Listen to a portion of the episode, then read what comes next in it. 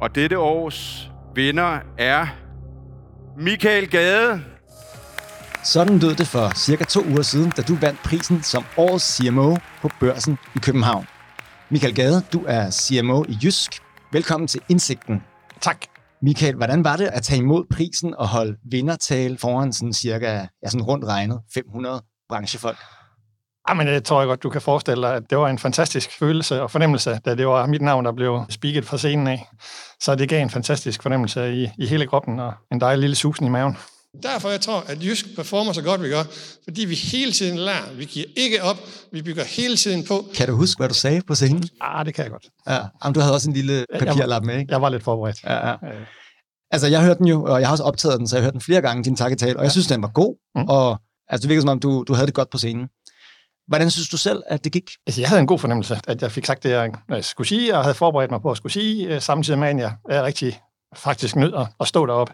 Men hvis vi nu skruer tiden tilbage, Michael, sådan cirka 15-20 år, måske bare 10, hvis det havde været en yngre version af Michael Gade, der skulle op og holde den her tale, havde det så været en lige så god tale, som han havde præsteret? Det er et rigtig godt spørgsmål. Det har i hvert fald helt sikkert været noget anderledes tale, og en anden performance, du har set. Det er ikke så meget tvivl om. Jeg er jo af sind en introvert, stille og rolig. Nogen vil kalde reserveret, det passer ikke. Det er måske den måde, jeg man kommer lidt til udtryk. Du kan måske have set mig stå en lille smule nervøs, stå lidt mere stille over hjørnet, og sikkert også have den ene hånd i lommen, og kigge meget, meget febrilsk på mit talepapir. Jeg hedder Emil Nørlund, og du lytter til podcasten Indsigten. En podcast af Mediet Markedsføring, hvor vi dykker ned i tidens vigtigste historier i reklame, marketing, kommunikation og tech. Michael Gade, i dag der skal det handle om dig og din vej fra at være en stille og indadvendt ung mand, der gerne vil være ingeniør, til nu at være en prisvindende CMO i en international virksomhed med et årligt marketingbudget på rundt regnet 2 milliarder kroner. Yeah. Men også, hvorfor er bureaubranchen, som du ramte før kundesiden, ikke var den rette hylde for dig. Og så har jeg faktisk også en portion spørgsmål med fra vores læsere inde fra LinkedIn, hvor jeg har spurgt, om der var nogen, der havde et spørgsmål til dig. Så dem kommer der altså også et par stykker med, hvis du er klar og har mod og er frisk på at svare på dem. Jeg er klar og har mod og er frisk. Okay, helt sikkert.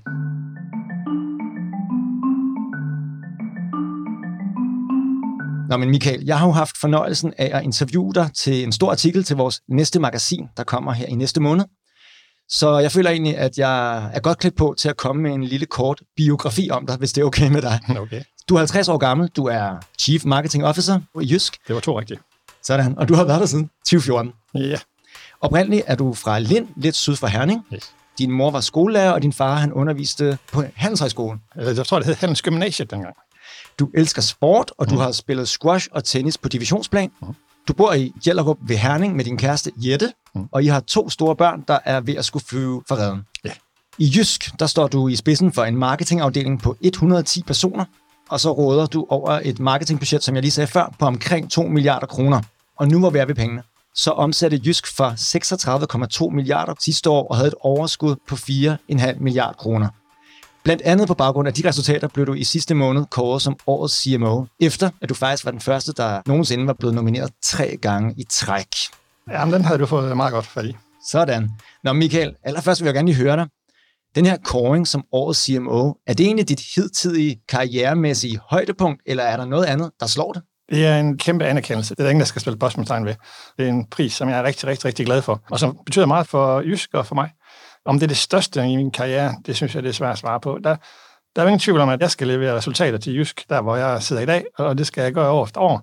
Og det må jeg nok lige med et smil på læben sige, det er vigtigere for mig og min karriere, end det er at vinde pris. Og det har vi gjort mange år i træk, og i mange forskellige sammenhænge. Men det største skulderklap, ja, det tror jeg da.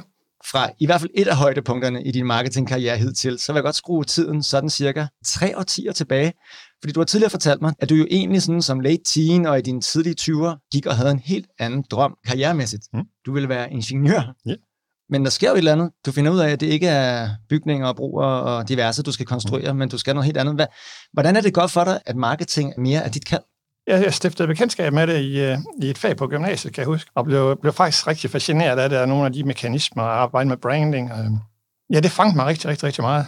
Det vil også være nok at sige, at jeg måske blev en lille smule træt af både fysik og kemi og alle de her fag her, og skiftede, ja, mit fokus det skiftede simpelthen i den periode, og jeg blev virkelig, virkelig fascineret af afsætningsfaget. Efter gymnasiet, så tager du en HA, og du går videre på universitetet, på Cand.merc.-studiet. Hvordan kan du mærke, at du har et talent for det her? Jeg kan i hvert fald 100% mærke, at interessen den begynder at stige for afsætninger og for marketing som fag op gennem HA. Og så kan man sige, for mig eksploderer det på en eller anden måde på Cand.merc. Når jeg kigger tilbage, så tror jeg, jeg kom igennem mit gymnasieforløb med et færdsnit. HA kom også igennem, okay. Og så da jeg kom på Cand.merc i afsætning, der skete der noget. Jeg blev virkelig grebet af faget. Jeg blev virkelig grebet af de her forskellige funktioner, der lå bagved. Så måske lidt atypisk, at jeg egentlig kom ud med langt det højeste snit på min Cand.merc i forhold til min gymnasie eller min HA. Og det var nok egentlig på Cand.merc, der sådan virkelig fik kald til at sige, okay, det er marketing, og det er afsætning, og det her, det synes jeg virkelig, virkelig er spændende og interessant. Men din storebror, han havde sjovt nok også gang i noget lidt i samme boldgade. Han er 8 år ældre end dig, ved jeg, og på det tidspunkt, der har han sit eget reklamebureau, hvor du arbejder som studentermedhjælper ved siden af studiet. På det tidspunkt, da du er studentermedhjælper, går du så rundt med nogle bureauambitioner? Altså har du nogle ambitioner om at skabe karriere i bureaubranchen? Altså der kan jeg kigge den i øjnene og sige absolut nej. Altså jeg har virkelig tænkt, at bureau var noget, ikke fordi det ikke er spændende, ikke fordi det ikke er interessant, eller noget i den stil overhovedet, men jeg har bare tænkt, det var ikke mig. Det passer ikke, tænkte jeg sådan til min personlighed. Som ham, der er en lidt stille fyr. Jeg var studentermedhjælper, og det fungerede på den måde, at når man ikke har så mange timer, man skal sidde og lave sin hjemmearbejde, jamen, så kunne jeg sidde på bureauet og tage telefonen, og så for der var kaffe på kanden. Og det var den vej, jeg kom ind i det. Så nej, jeg havde absolut ingen tanke om, at jeg skulle bureauvaren, nærmest modsat. Hvad var det så, du ville, hvis du ikke længere ville være ingeniør? Du ville ikke noget på bureau. Hvad var drømmen så?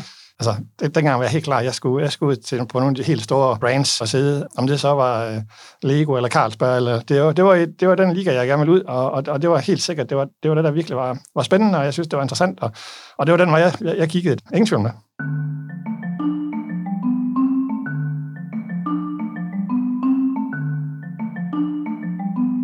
Det her med at være sådan lidt tilbageholdende, er det noget, du altid har været, siden du var helt lille, eller er det noget, der kom? Eller? Nej. Det tror jeg, og jeg er det jo nok stadigvæk, på min egen måde. Og så har jeg i min karriere lagt en masse ting på, og lært en masse om, hvordan man kan agere selv, når man er den der lille smule tilbagetrukne personlighed, som jeg er. Så det er helt sikkert, at der er mange af de egenskaber, som man nok kan bruge for at sidde i en CMO-position, som jeg har lagt på gennem årene. Men sådan helt ned i maven, så er jeg den samme. Nu har vi jo ligesom etableret, at du i gåseøjne bare var studentermedhjælper på bureauet, som din storebror havde. Men der var jo noget, der ligesom ændrede det, ved jeg. Da du skulle skrive hovedopgave på Cand.merc.-studiet, så betød det jo faktisk på en eller anden mærkelig måde, at du i mine øjne i hvert fald røg ind i bureaubranchen med begge ben. Hvad var det, der skete? Jeg skrev hovedopgave sammen med en pige, der hed Boet Blikvaldt. Og vi tog fat i en lille smule nyt område dengang, der så handler om mærkevarer, distribution og brand equity, hvordan det hang sammen. Det er rigtig, rigtig, rigtig godt, og det endte så godt, at Jyllandsposten ringede til os og gerne ville bringe en større artikel om det. Og det gjorde de så. Vi var jo lige færdige med Cand.merc, og vi var lidt... Altså, man har jo selvtillid, og der var vi en lille smule frem i skoene på, hvad vi mente en masse brands gør forkert og så videre. Jeg sad jo så stadigvæk på bureauet her som studentermedhjælper, og lige pludselig så kunne jeg jo... Altså, det er ikke forkert at sige, jeg blev flået rundt til en række af de store brands i Danmark, der gerne ville høre mere om, hvad det var, vi havde kigget på i vores hovedopgave, og 2, også jeg gerne prøve at give deres version af, hvorfor de ting, som vi kom frem med, måske ikke 100% kunne lade sig gøre, men det gav mig lige pludselig et fantastisk boost, fordi når du sidder på et bureau og lige pludselig er i dialog med nogle af de helt store brands i Danmark, der synes, det er interessant, det du laver, det er klart, så lige pludselig, så var der jo en twist ind til det bureau, jeg sad på. Lige pludselig, så havde vi jo en del af de brands, jeg var rundt med som kunder, og ja, så stod jeg med det ene ben i bureauverdenen, og ja, så var jeg der en del år, kan man sige. Ja. Lad du så lynkarriere på bureau, eller? Nej, men ikke lynkarriere, Jeg fandt i hvert fald ud af, at noget, der tændte mig på den tid, det var helt sikkert det her med, at du kommer lige ud fra skolen, og du er en lille smule nervøs for alt det, jeg har lært, alt det, jeg har gået og sat mig ind i her. Kan det nu også, når jeg kommer ud i verden? Den virkelige verden, dur det? Og så lige pludselig, så opdagede jeg sådan en kæmpe interesse for, at det er der faktisk nogen, der gerne vil købe ind i, og kigge ind i, og dygtige sig også indenfor, eller købe det, du kan. Og det blev jeg fascineret af dengang, kan jeg huske. Det der med, at lige pludselig så havde du virkelig noget at byde ind med, en faglighed og noget kvalitet i projekterne. Og ja, så var det jo en måde ind til nogle af de store brands, som så heldigvis blev mine kunder igennem mange, mange, mange år bagefter.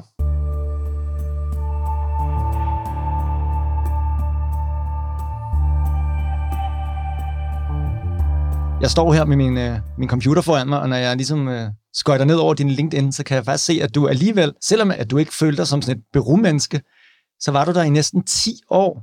Det er ikke vanvittigt. Altså, var frokosten helt vildt legendarisk, eller hvad var det, der fik dig til at blive så lang tid? Nej, det var en virkelig spændende tid. Vi gik jo også bare at være et bureau. Der var, jeg tror, jeg var den 4. eller 5., der blev ansat der lige efter min Cand.merc. til, at vi var et par 30 til sidst på bureauet. Så der var en voldsom vækst. Og igen, jeg blev virkelig, altså, jeg har virkelig rigtig mange gange tænkt over det her med, at om den der med, jeg ved ikke, om det lyder en lille smule forkert, men det der kan min type også passe på et bureau, fordi jeg jo ikke er den her udadvendte person, der er dygtig til at socialize. Altså, jeg har en meget anden profil. Jeg var virkelig i tvivl om, jamen, er der noget langtidsholdbart i en bureauverden for sådan en som mig? Og det må jeg bare, altså, det fandt jeg ud af år efter år og gang efter gang, at det her med virkelig, altså, det er noget, det har arbejdet på hele min karriere, det her med fagligheden, altså det her med at dokumentere og være faglig og have din dokumentation og baggrund i orden, det var der virkelig en stor efterspørgsel efter. Og der kan man sige, at det er måske også, fordi mange har et forkert syn på bureauverdenen, at netop, at det er det her lidt hurtigt og lidt smart, og det kan godt være, det var det for nogle år siden, men det er det jo selvfølgelig ikke mere. Der er jo virkelig også rigtig, rigtig meget faglighed og kompetence, men ja, så personlighed, jeg tror, mange vil kigge på mig og sige, det var da en spøjs konstruktion, men det gik godt. Ja, jeg ville jo faktisk personligt også tænke, at det var vigtigere at være farverig, end at være faglig i bureaubranchen. Det tror jeg er lidt en floskel, fordi at igen, kompetence og faglighed er super vigtigt på bureauer, og det er jeg slet ingen tvivl om. Men at du så også er lidt farverig og er dygtig til at kommunikere, det gør ikke noget dårligt på et bureau, det er jeg sikker på. Man taler jo tit om at være sådan en fisk out of water. Altså, følte du dig det, eller var det noget, du glemte hen ad vejen? En gang nogen, ja, fordi jeg var anderledes. Jeg er ikke dygtig til at gå ud i et stort selskab og socialisere eller netværke. Og det er også en vigtig del af det at være på et bureau og være dygtig til at udvide dine netværk og finde nye kundekontakter. Og det er jo noget af det, jeg har skulle lære gennem min karriere og bygge på, fordi det ligger ikke naturligt for mig. Så der er nogen, der har nogle pluspoint i forhold til en person som mig, men så kan du så sige, er der så plads til sådan en person, eller en lidt anden type. Og det er måske det bedste eksempel på, at det var der masser af plads på, fordi der var rigtig mange, der også gerne ville købe ind i det, som jeg kunne. Og det fascinerede mig, det var nok derfor, jeg blev der i en række år. Jeg er lidt imponeret over, at du ikke bare sådan begyndte at komme til at lave lidt om på dig selv. Det tror jeg, der er mange, der kan genkende til, at man så prøver lidt at lave om på sig selv og hoppe lidt med på bølgen, ikke? Ja. Men det gjorde du aldrig, eller hvad? Jo, det skal jo ikke. Det var nemt at stå og sige her, det gjorde jeg ikke. Men altså, i dag er jeg jo også den samme person. Og nu snakker du om talen og scenen her fra i starten af interviewet. Og mange af tingene er også noget, man har lært. Altså, man har jo lært ting, der gør, at du navigerer på en anden måde i dag, end du gjorde for nogle år siden. Som jeg sagde, for nogle år siden har jeg nok stået over hjørnet med en hånd i lommen, og det er altså ikke, en joke. Det er jeg ret sikker på, at jeg havde. Men jeg har jo lært nogle ting om, hvordan man bliver bedre til at stå på en scene. Også, hvordan man får det bedre med sig selv på en scene. Fordi det er jo egentlig det hele ligger ud på. Ikke at lave om på sig selv, men at få de her redskaber, sådan at du kan navigere i det. Og være den bedste version af sig selv, eller bedste i gåseøjne måske. Exakt. Ja. Fordi man skal føle det rigtigt. Ja. Altså, man skal jo ikke prøve at tage noget andet på, men derfor kan du jo godt lære nogle redskaber og have nogle ting, som du ved, du skal, og gøre det på en måde.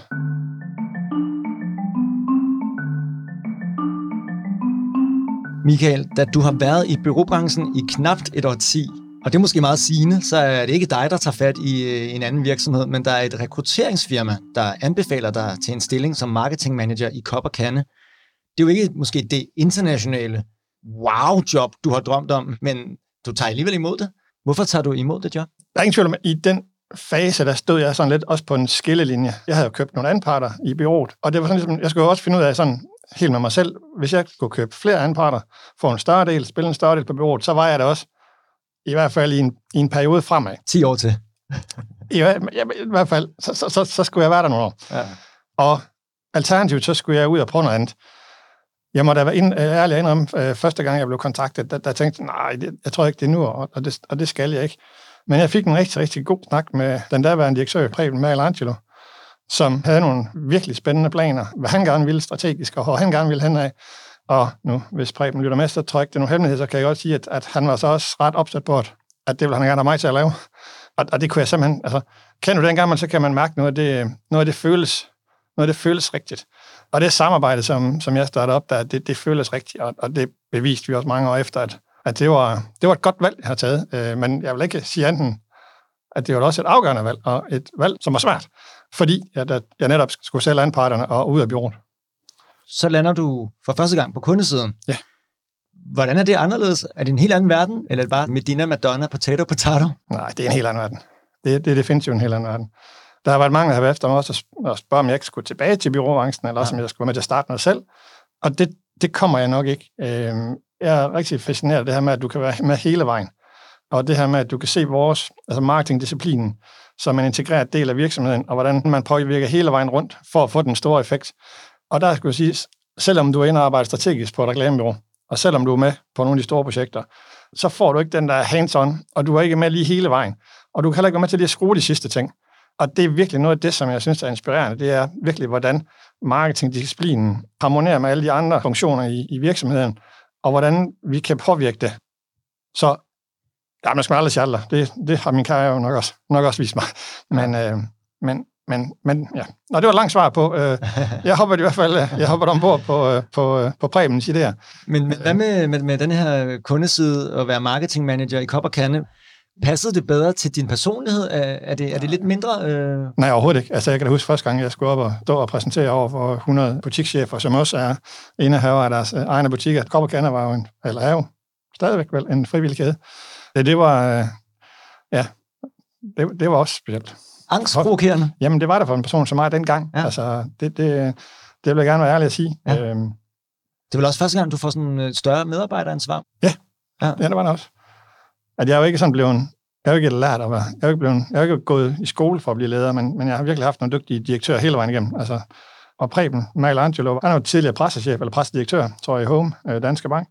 Og noget af det, som han får lagt på mig dengang, det ser han jo det her. Jeg tror ikke, det er svært at se. Nej. Og så kom under vingerne på sådan en tidligere, virkelig erfaren gut i det her med at præsentere, og han fik sådan nogle basic ting på mig og sagde, vi skal ikke lade på dig, men nu skal vi prøve at gøre nogle ting, som gør det nemmere for dig at være i. Og når jeg sådan kigger tilbage, så kan jeg jo sige, okay, men det er jo det, der har gjort, at i dag, der er det bare meget nemmere for mig at være i. Mm. Det er jo ikke, fordi jeg er anderledes, men jeg har en helt anden ro i det.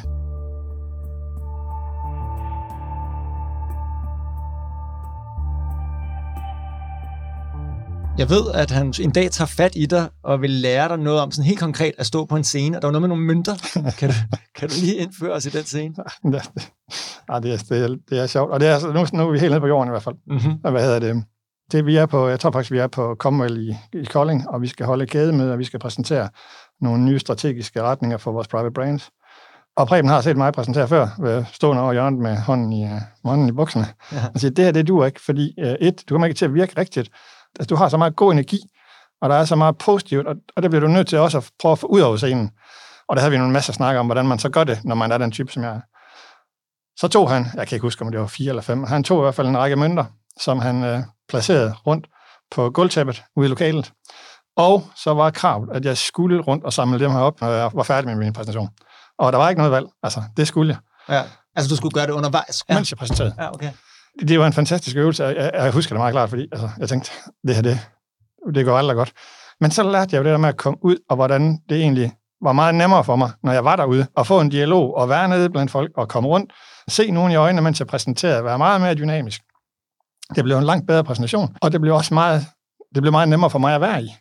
Sådan havde vi en masse forskellige små sekvenser, som han fik indviet med, og det er bare nogle af de ting, som jeg synes også er lidt fedt, fordi det viser også det der med, at selvom du har en lidt anden personlighed, altså, der er jo masser af veje frem til at lære nogle ting.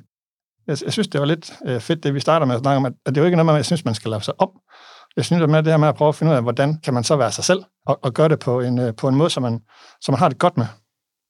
Efter knap 3 år i Kopperkanne, så blev du først marketingmanager i Expert, og så dernæst blev du marketingmanager for Expert i hele Norden.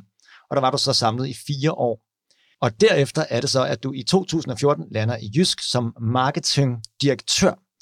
Og det er jo en sådan rigtig international virksomhed i mange lande, og det er jo lidt det, som jeg mener var din drøm. Ja, yeah, det kan du nok have ret i. Så hvad tænker du? Hvordan har du det, da det går for dig, at det skal du være nu? Det er kilderen i maven, spændt og glad. Jeg kigger også tit tilbage og ser den rejse, som jeg har været på, og tror egentlig, der var mange gode ting i den måde, som jeg nåede frem til Jysk på.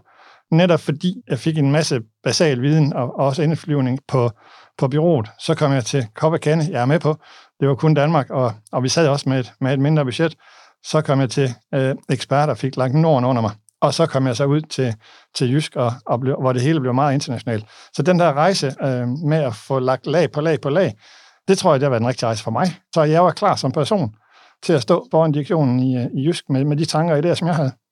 Og nu siger du var klar, men nu kender jeg for mig selv, at man kan godt være klar, men man kan også være pissebange stadigvæk. Mm-hmm. Jeg tænker, gigantisk marketingbudget, vildt mange ansatte under sig, større ansvar end nogensinde, tænker jeg. Var der ikke også noget frygtsomhed? Jo, men nu tror jeg også igen, hvis man skal lidt tilbage til dit startspørgsmål, hvordan jeg havde det, da jeg stillede mig op på scenen her for et par uger siden. Og jeg kan ikke huske, om jeg sagde det, men en lille smule kilderen i maven. Og det synes jeg jo stadigvæk, man skal have. Og det har jeg jo stadigvæk. Nu skal du huske, da jeg startede i Jysk i marketing, der var vi ikke 110 mand, og der havde vi heller ikke budget på 2 milliarder. Så det er noget, vi har udviklet over tiden. Jeg husker, vi var 14 personer, da jeg startede. Men vi startede med nogle helt... Altså, vi havde nogle tanker om, hvor vi gerne ville drive marketing hen i Jysk, og hvad marketing kunne være med til. Og det er jo det, som vi har lykkes over de sidste mange, mange år med at få bygget på, så vi i dag sidder de her 110 mand. Og budget, altså, jeg ved godt, der bliver snakket rigtig meget om de 2 milliarder, og det er også rigtig, rigtig stort. Men det, man kan sige, det er, at disciplinerne er jo ikke så forskellige.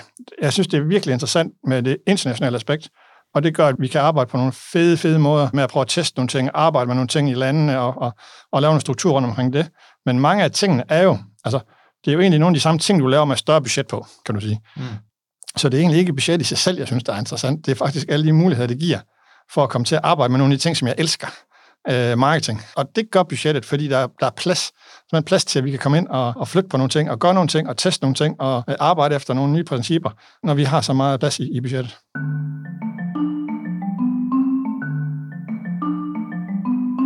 Nu skriver vi jo 2023, og du har været i Jysk i 7 år, og din stillingsbetegnelse gik sidste år fra marketingdirektør til CMO. Hvad har været det allerfedeste, du har været med til at gennemføre i din tid i Jysk? Der er mange spændende ting, vi har været med til at implementere. Du siger, der er nogle forskellige ting, som sådan er skelsættende. Jeg husker første gang, vi præsenterede et branding-projekt for vores direktionsgruppe, og fik ja til at prøve at testere af. Det var det, som nogen måske kan huske, vi lavede noget, der hed Jysk Apartment for nogle år siden. Egentlig en af de første gange, hvor Jysk begynder at kigge en lille smule væk fra kun at kommunikere pris og produkt. Der er så mange, der nok vil, hvis man tænker, hvad var det, du sagde lige før, vil sige, hvad er det ikke det, I er på vej tilbage til nu? Jo, jeg sad og funderede over det med min managementgruppe. Der var faktisk nogle af de ting, vi startede op for en 5-6 år siden, som vi så ikke fortsatte, som jeg egentlig gerne ville have fortsat dengang, omkring branding. Men det står meget klart for mig som en af de store ting. Hvad har egentlig været den sværeste beslutning, du har taget i din tid i Jysk? Ja, der har været rigtig mange spændende og svære beslutninger. Og vi kan gå mange veje her. Vi kan jo gå på nogle, på nogle følelsesmæssige hårde beslutninger, der er blevet truffet. Den som lige popper op, sådan top of mind, er en beslutning, jeg sådan lidt tog by myself, da vi står og skal repositioneres. Og det er faktisk på det svenske marked, og det er sådan et større projekt, vi har kørt i stilling. Og en lang historie kort, så lægger vi sammen med bureauet en stor brandingkampagne op og får den godkendt til et stort 2-cifret millionbeløb. Jeg kan sige, at vi sidder og forhandler kontrakter med blandt andet Scarlett Johansson og i den liga. Altså kunne vi have haft Scarlett Johansson som ansigt for en jysk kampagne? Men ville det have været rigtigt, kan jeg spørge dig. Det var i hvert fald det... Alt med Scarlett Johansson er rigtigt. Nej, jeg ved det ikke. Jeg ved det ikke, men jeg vil ikke glemme det i hvert fald. Nej, men nu snakker vi om det der med den sværeste beslutning. Ja. Vi har faktisk... jeg har ikke været så mange år i Jysk. Jeg har ikke helt den ballast og de erfaringer, som jeg har i dag. Og som sagt, så har vi lanceret hele den her kampagne, og planen ligger klar. Og jeg får godkendt budgettet, og der ligger også en beslutning her, hvis I synes, det er rigtigt, så kør. Og der må jeg sige, der trækker mig lige tilbage en dag, og sad og kiggede det hele igennem, og gik bag om linjerne igen, og tænkte det igennem en ekstra gang, kiggede strategien igennem, og så blev jeg simpelthen enig med mig selv om, at det var ikke endnu, og det ville ikke være rigtigt at gøre for Jysk. Så jeg stoppede det, sådan i 11. time. Jeg kan godt sige, det var ikke... Der var mange, der ikke syntes, det var det rigtige. Det er jeg så fuldstændig overbevist om, der i dag. Mm. Wow, jeg er stadig lidt bjergtaget af Scarlett Johansson-potentialet, men det kan man jo også godt blive lidt forført af. Exactly. Men det må eddermame have været svært at screenlægge. Yeah. Det. Det synes jeg faktisk ikke, da jeg egentlig fik det hele lined op for mig selv. Altså, helt seriøst, så tror jeg, du har lidt ret i, at vi og nogen blev en smule forført af tanken om det. Fordi at det var også noget, der kunne... Det blev definitivt, kunne have gjort noget. Jeg var så bare kommet til den konklusion, efter jeg havde kigget igennem, at det ville ikke have gjort det rigtige. Og nogle gange er det jo ikke rigtigt. Jeg ved, at mange kritiserer Arla for at have haft Forrest Whitaker, en amerikansk skuespiller, til at være med i en smørkampagne. og ingen helt forstod, hvorfor det var ham. Exactly. Så det kan jo godt være ved siden af. Altså, du kan tage en rundtur på kontoret i Brabrand, så er der stadigvæk nogen, der vil kigge på mig og ikke være helt tilfreds med, at vi ikke gik ud i de produktioner dengang. Men nu skal vi jo heldigvis kigge ind i, hvad der giver effekt, og hvad vi tror, der er det rigtigste at gøre, både på den korte og den lange bane. Og som sagt, jeg er ikke så meget i tvivl om, at det var rigtigt. Men i momentet, der kan jeg love dig, it was a tough one.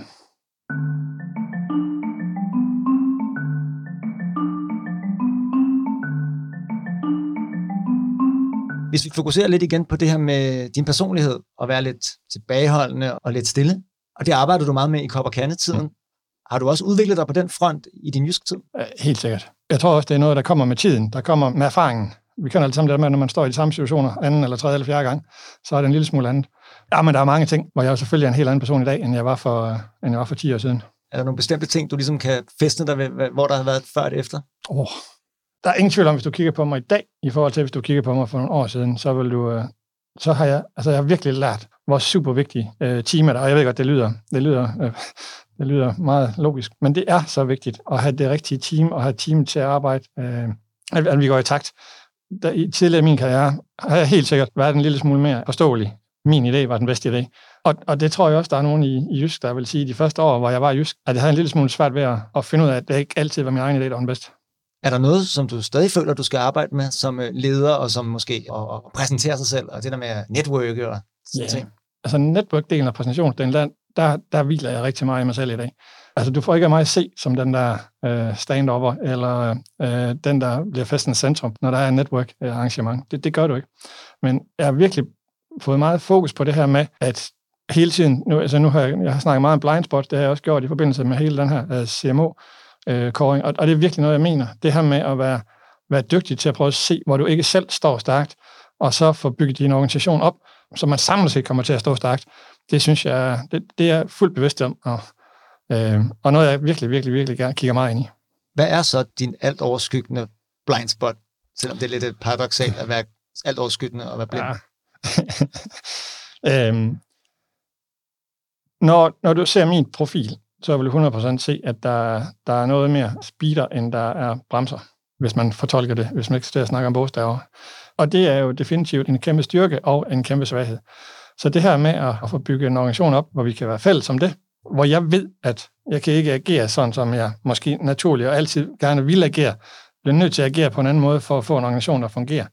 Nu snakker du også i starten om, at jeg er blevet 50 år. Ung, vil jeg også selv sige.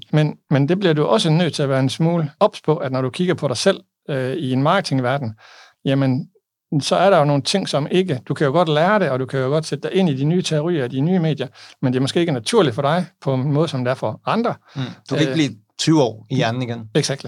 Det kan du ikke, men du kan jo godt prøve at lære, hvordan det er, og hvordan købsmønstrene er, eller hvordan medieforbruget er.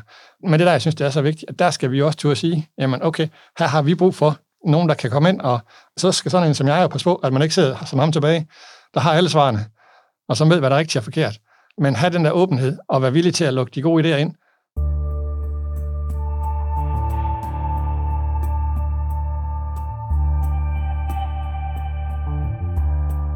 Hvis du skal kigge dig selv i øjnene, i dag her på bagkant af at være kåret til Årets CMO, så er du jo en anerkendt CMO, men er der noget, du skal blive bedre til som leder?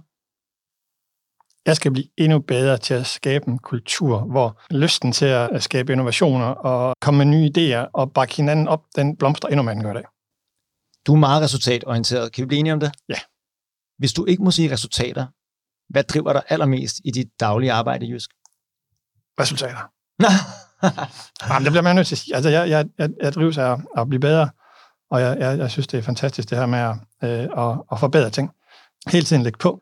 Altså, nu har jeg sagt det mange gange, og der er måske nogen, der synes, det bliver for meget, men jeg faktisk sige, at faglighed driver mig virkelig også det her med at få marketing positioneret og sat i spidsen for fagligheden og for det, vi kan, og for det ud over rampen. Jeg har før brugt det her med, at man skal sikre, at marketing bliver set som en disciplin. Og ja, det kan godt være, at det lyder en lille smule jordnært, men det synes jeg virkelig er vigtigt, at vi alle sammen kæmper for den her del her. Så det motiverer mig også rigtig meget at komme ud og dokumentere de effekter, vi har lavet, komme ud og vise, hvad det er, vi kan, så vi får det råd om, og det plads, at marketing skal have i organisationer. Hvad er egentlig end goal for Jysk marketing? Hvornår er det perfekt? Det tror jeg aldrig, det bliver. Altså, du skal jo hele tiden navigere i den omverden, der er.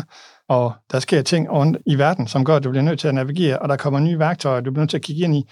Der kommer nye medier, der kommer nye muligheder. Ja, vi bliver aldrig færdige. Hvis du nu, hvor du er årets CMO, skulle give dit allerbedste råd til andre gode CMOs, der gerne vil blive endnu bedre, hvad er det bedste råd, du kan give videre? Keep fighting. Selv 3. gang kan blive lykkens gang. Husk fagligheden. Fagligheden frem for alt. Det er faktisk nok det, jeg synes, der er det vigtigste. Hvad er dit næste mål? Det er at blive årets CMO i Jysk næste år. Det bliver du vel hvert år? Ja, nu, det kan være, det kommer til at lyde forkert. Men vi skal ud og forbedre os selv, og det skal vi gøre igen næste år og næste år. Vi har nogle fantastiske målsætninger for, hvor vi gerne vil løfte Jysk-brandet hen. Det skal ud af jagt, og det skal jeg også jagte næste år. Og det bliver virkelig, virkelig motiverende. Det her med hele tiden at prøve at løfte og blive bedre og bedre og bedre, det motiverer mig. Altså, det kan jeg virkelig mærke. Jeg vil gerne stadigvæk fremme.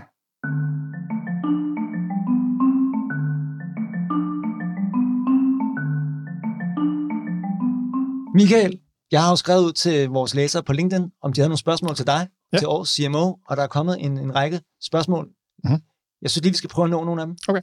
Her kommer der et spørgsmål fra Henrik Stenmann fra IIH Nordic. Han spørger, hvordan ser du AI og dens rolle i forhold til Jysks marketingstrategi? Der er ingen tvivl om, at AI kommer til at spille ind på mange forskellige områder. Altså, vi kan jo tage fat i hele personaliseringsproblematikkerne, eller hvordan vi kan arbejde meget mere intelligens med AI på den del. Så uden at komme ud i alt for mange detaljer, så synes jeg, så rigtig, rigtig, rigtig mange steder. Og ikke mindst, når vi snakker implementering på de forskellige medier og optimering. Men har I allerede gang i noget AI? Vi har gang i nogle projekter. Nu snakkede jeg før omkring alt det her med kundedata, hvor tanken er, at vi kommer til at sætte strøm på noget AI, ja. Der kommer et spørgsmål her fra Mads Ben Hur, som er fra samme firma, IIH Nordic, hvor han er Director of Client and Consulting. Michael Gade, du snakker om at dokumentere effekt og give plads til kreativitet i processerne i dit M-list-interview. Kan du ikke uddybe, hvordan I hos Jysk dokumenterer marketing-effekt? Det kan jeg godt. Vi dokumenterer dagligt i alle vores rapporteringer. Noget af det, som faktisk er lidt interessant, det er, at der er jo ikke så mange, der snakker branding, og der er mange, der snakker om, hvordan skal vi arbejde med brand. Men i min påstand vil være, at der er faktisk ikke så mange, der er gode til at måle, hvordan udvikler et brand sig. Så det gør vi i Jysk. Vi er perception tracker på alle markeder, så vi kan prøve at se, hvordan trendline er i det, og hvad det er for nogle parametre, vi udvikler os på. Vi laver salgsmodeller på markederne, for netop at få klarlagt vores romier. Så alt i alt, altså, vi bruger rigtig meget energi, og vi bruger mange ressourcer også på at analysere og på at track. Så jeg vil sige, at jeg har en rigtig, rigtig god fornemmelse af, hvad der virker og hvordan det virker. Det sidste spørgsmål, det er fra en, der hedder Arthur. Han er projektkoordinator, og han skriver, jeg har set på Michaels Instagram-profil, at han hver fredag har slips på og bruger hashtagget Friday is tie day. Nej, fantastisk. Hvorfor gør han det, og har det noget at gøre med at skabe en kultur i Jysk? Fridays Title stammede tilbage fra corona. Det var en lille smule oprør fra min side af mod det her med, at når vi nu skulle sidde og holde alle vores teamsmøder, at man så sad i sin jogging sweatshirt eller bukser, eller hvad det nu var. Og så kom vi til at introducere det her Friday is Tie Day, fordi jeg synes, man skulle gøre lidt ud af sig selv. Altså, folk kender mig ved, at jeg kan godt lide at gå pænt klædt. Så jeg synes, det er fedt det her med at skubbe lidt til, at vi engang imellem godt lige må tænke på, hvordan vi klæder os, og hvad det er, vi tager på. Så jeg synes, det er fedt, og jeg kan godt lide det. Og ja, så er jeg blevet ved lige siden. Hver eneste fredag siden corona. Michael Gade, tusind tak, fordi du havde tid til at komme forbi her i Indsigten. Du er årets CMO 2023, og ja, husk det. Friday is tie day. Det må være i hvert fald en takeaway for det her program, man kan tage med sig videre, ikke? Ja, exactly.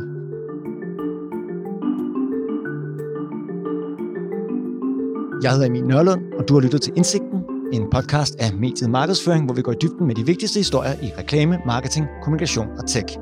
Hvis du har kommentarer til, hvad du har hørt, eller har en idé til noget, som du synes, vi skal tage op her i podcasten, så skriv en mail til redaktion@markedsforing.dk. Skriv Indsigten i emnefeltet. Mange tak til jer, der har sendt gode idéer ind til os. Det sætter vi stor pris på. Tak fordi I hører for nu. Vi høres ved.